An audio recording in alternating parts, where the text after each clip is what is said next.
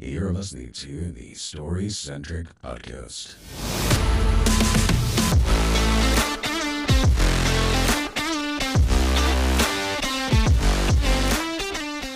Welcome to episode 18.5 of the StoryCentric podcast. I'm your host, Andrew Buckley. That is right. It's a mini episode, one of those weird little midweek ones that are super short but super cool. This episode is featuring author L.E. Wagensveld. I'm probably saying that wrong. Wagensveld? I don't know how much I'm supposed to lean into the accent on that. But either way, the spelling will be in the podcast description because even she has trouble spelling it, to be honest. So anyways, L.E. Wagensveld is a great friend of mine, a wonderful author of The Stevenson Family, series of novels, a romance author by trade with a little bit of spice, which we discuss because apparently her work is spice level 3. There is a spice level. Look it up. It's real. Anyways, I hope you enjoy this quick little chat and insight into her work, including her departure from romance, which is a wonderful children's picture book, which she will tell you a bit more about. Enjoy. All right. So, I mean, I don't even know where to start because we've known each other for a few years now, and I always think of you as a romance author, but that's not even entirely accurate, is it? Essentially, I suppose, or fiction. I don't know. So far, my series are romance, but they're romance with a bit of spice. They're not erotica, but they've got a little bit of heat to them. Yeah, that's pretty standard for romance these days. Is it common? I didn't think it was that common. Yeah. I thought romance was still just like straight romance. Oh, well, that shows how uneducated I am in this particular area. It might not be your genre, but there's a whole rating system with chili peppers and that's it. No, there isn't. There is so. Is there really? Mm-hmm. There's a spice level? I didn't know that. Okay, well, yeah. Where do your books fall on the spice level? How many peppers is it? I'd give them maybe 3 peppers. Out of 5? Yeah, out of 5. That seems pretty high. I mean, I don't have anything to compare this against. Yours is the only romance I've ever read, so I wouldn't even know where else to look. Oh, I think I read 50 Shades of Grey. Is that like higher then? Is that meant to be like? If we want to count that as a romance and not a dumpster fire, but all right, controversial start. So you have. Yeah, I don't know where it falls. Like, I mean, because I guess you're right. I guess it isn't theoretically romance. It probably falls under a different genre or subgenre. I don't know what 50 Shades of Grey is, yeah. My book's better, I know that. All right. Well, you have a lot of books released now, which is amazing, considering 2 years ago you didn't. So you've done a lot of work in this last couple of years. So tell me about the main series, about the Stevenson family. Let's start there. So the first book, Breaking Down, came out in 2021, I guess. But I previously self-published and was really unhappy with the editor that I picked after publishing. You know, when you go through and you find all these typos, and so I pulled it out and I rewrote the entire thing, had a friend of mine edit it, and submitted to traditional publishers and was picked up by a small digital first press. And yeah, so I had the second and the third come out this year in 2023, Breaking Through and Breaking Past. But again, Breaking Through was written quite a while before this, but I just pushed it out this year. And then Breaking Past I had finished for NaNoWriMo a couple years prior, and she wanted it and she said, can you get it done in a month? And I was pregnant and it was a lot, but yeah, we got it out and it released the end of this year, or the end of this summer. You're a great testament of writing against adversity and pregnancy. Well, I mean, firstly, your editor on that first book, on the re-edit, must have been amazing, absolutely amazing. It's pretty good. because it was me, but the whole series is, I mean, again, not my genre, but I got to read it because I edited the first one, and it was it's so weirdly endearing. I like, as far as me reading romance is concerned, I never touch romance; it's not my preferred genre. But then reading this, I got so sucked into the story, like to a stupid degree Whereas like, oh my God, I don't know what's going to happen. I think I teared up at a more than once. It's you did. It's really... I saved the email that you told me. Oh yeah. Oh, I put that in writing. That's good. Yeah. Glad that's out there. Cool. Yeah, it's a very touching story. I was totally invested in those characters, and I look forward to. Again, not my favorite genre, but I'm like, I kind of have to read the sequels because I kind of want to know what happens with the rest of the family at this point. The other planet. I mean, people have said Breaking Past is the best one. Really, the third one? Yeah. Okay. There's a three-legged dog, Andrew. There's a three-legged dog. Yeah. That's going to make me tear up more. I don't know if I can even stand the emotional impact of that.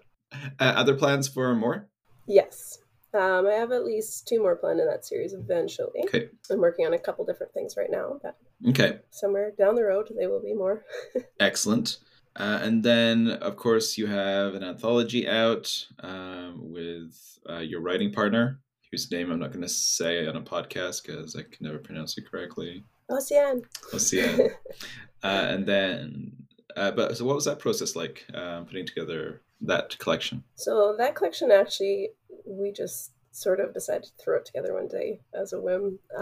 The Word on the Lake writing festival that you're familiar with. Every year we write short stories to enter. And we've both gotten an honorable mention once, and every other one, nothing. So we had all these short stories that we'd written, and you know, even though it's a short story, there's a lot of work and a lot of heart goes into them. So yeah, one day we decided, well, let's all just throw these into a book and put it out. So that's why it's The Unchosen. Oh, that's where the title comes from. All the ones that the judges passed on. Yeah. So smart. It's such a beautiful cover too. All your covers are absolutely fantastic. I know talking about visual things on a podcast is stupid, but the covers are absolutely gorgeous. Okay, and that brings me to the last one, your most recent one. The one that I haven't read yet, but I'm very excited about is Yawn John Silver, which is your first illustrated kids book. So tell me where that came from and the process of writing and creating that one. So that was definitely more my husband. We were driving one day and he had this kind of faraway zoned out look on his face. And I thought he was having some sort of big, deep thoughts. And I said, what are you thinking about? And he goes, Yawn John Silver was a sleepy pirate. He could not stay awake. Instead of stealing golden jewels, it was naps that he would take. I love it.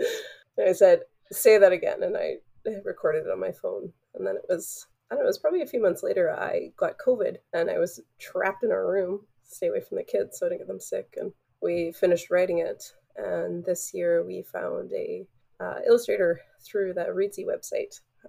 His name's Tommy Hardman, and yeah, we got him to draw our sleepy pirates. He did a fantastic job. He was a real awesome guy to work with. Yeah, so now that's out in the world, and it's pretty fun. We're excited about it. It's such an adorable concept, and it's all rhyming, right? Yeah, it is all rhyming. So you guys wrote Yawn John Silver while you had COVID. You compiled a anthology of short stories that were rejected or didn't win, and you wrote a lot of your other books while pregnant. So you're constantly seem to write in situations that most people just wouldn't bother writing in. Are you against just writing under normal circumstances, or what? I don't think I ever have normal circumstances is the problem. That is fair. I mean, I've got 4 kids, 4 pets, you know, there's no quiet time. So you kind of make do. I met Gail Bowen once and she had this quote about trying to be a writer while you have kids. And she said, you have to write in the cracks of your life. And I always throw that one out because it makes sense, right? You have to kind of grab your moments when you can. I think that's very, very smart advice because most of us, you know, are very busy and, you know, operate from a point of chaos. And so I guess you have to write in all those in-between moments. I'm now doing NaNoWriMo with 13-month-olds. So how's it going? Not too bad. I'm, I think, a day or so behind. About a 2,100 word count a day for the next 9 days if I want to win. So man, that's crazy. I did air quotes, but I guess you can't. No one can see your air quotes. We're in a podcast. Okay, so where can people find your books? Because I mean, Christmas season's coming. These would make great gifts for kids, for anybody who likes romance. Like, where can they find it? Probably the easiest is to go on my website. It's www.lewagensveld.com. So it's Wagensveld is WAGENSVELD. But yeah, I've got all the links and everything uploaded there. So they're available digitally or print through Amazon. And if there's local people, we usually have some on hand. Yep. And local is the Okanagan Valley. So if anybody's in the valley and in the BC interior and wants the book, they can do it that way. Your name is too complex when you have to spell it out. But I will put a link to your website in the podcast description so people can just click through and find it. Yeah. I probably should have rethought my pen name a little bit. Something simpler. Smith. Smith is just very simple. Everybody can smell Smith. Frey. Yeah, maybe. That's true. That's a good point. Frey would have been your actual name would have been really smart. Oh man. Well, thank you so much, Lindsay, for joining me. I really appreciate it, and I hope more people will discover the magic of your books. Thank you. And that's it for this mini episode, folks. See, short and also sweet. You can check out more of L.E. Wagensveld's work. The link to her website is down in the podcast description, so please do check that out. And we'll be back to the regular episodes next week. I will see you next Tuesday.